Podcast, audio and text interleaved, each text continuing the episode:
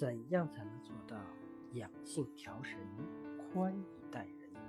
宽容是一把可以打开健康之门的钥匙，是一个人修养和为人善良的结晶，是生活幸福的一剂良药。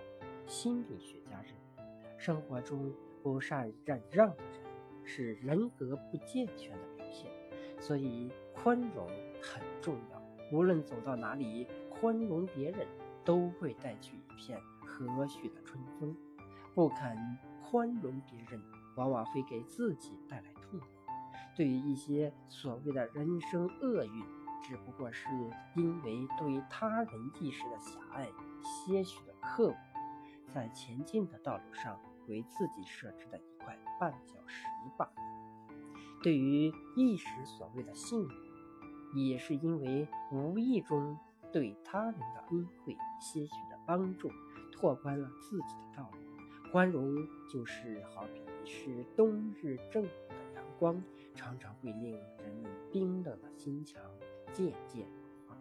宽容是一种豁达和挚爱，可以化冲突为祥和，化干戈为玉帛。以宽厚之心待人。就会使彼此之间拥有更多的信任和爱戴。宽容是一种涵养，能够使人们学会善待生活、善待自己，使人们的情操得到陶冶，将心灵置于安宁恬静的境界里。有一位名人说过：“当你陷入困境或被疾病所折磨时，应悟出一个道理。”与其在愤怒中身心俱伤，不如在宽容里海阔天空。实践告诉我们，一个人的心态与健康有着十分密切的关系。《黄帝内经》中认为，当身心受到刺激后，五脏六腑都会受到影响，为之不安，并引发各种疾病。现代医学研究认为，人的五脏六腑受到不良情绪的影响。会导致免疫力下降，疾病就会见缝插针，趁虚而入，从而加速机体衰老。宽容是心理养生的调节法，是人们沟通心灵、化解矛盾的润滑剂。人在社会交往中吃亏、被误解、受委屈的事总是不可避免。面对这些，最明智的选择是学会宽容。一个不会宽容、只知苛求别人的人，其心理往往处于紧张状态，从而导致神经兴奋、血管收缩、血压升高，使心理、生理进入恶性循环。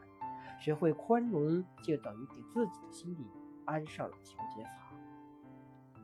清华大学学士张英的家人在故乡桐城修建府邸。与邻里因地界发生争执，家里人写了封信给张英，想让他过问一下此事。张英看后，立即写下一首诗寄回家中，诗云：“千里修书只为墙，让他三尺又何妨？长城万里今犹在，不见当年秦始皇。”他的家人收到信后，立即主张让出三尺土地。邻居见，顿觉惭愧。也相继让地三尺，由此两家之间便形成了一条六尺宽的胡同。假若当年两家见缝相对，互不相让，很可能会酿成悲剧。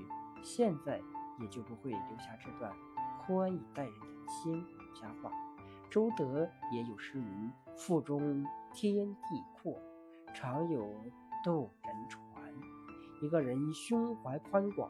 大度能容，人际关系就会融洽，关系融洽就能从中获得内心的温暖和满足，这就大大缓解生活中出现的焦虑不适。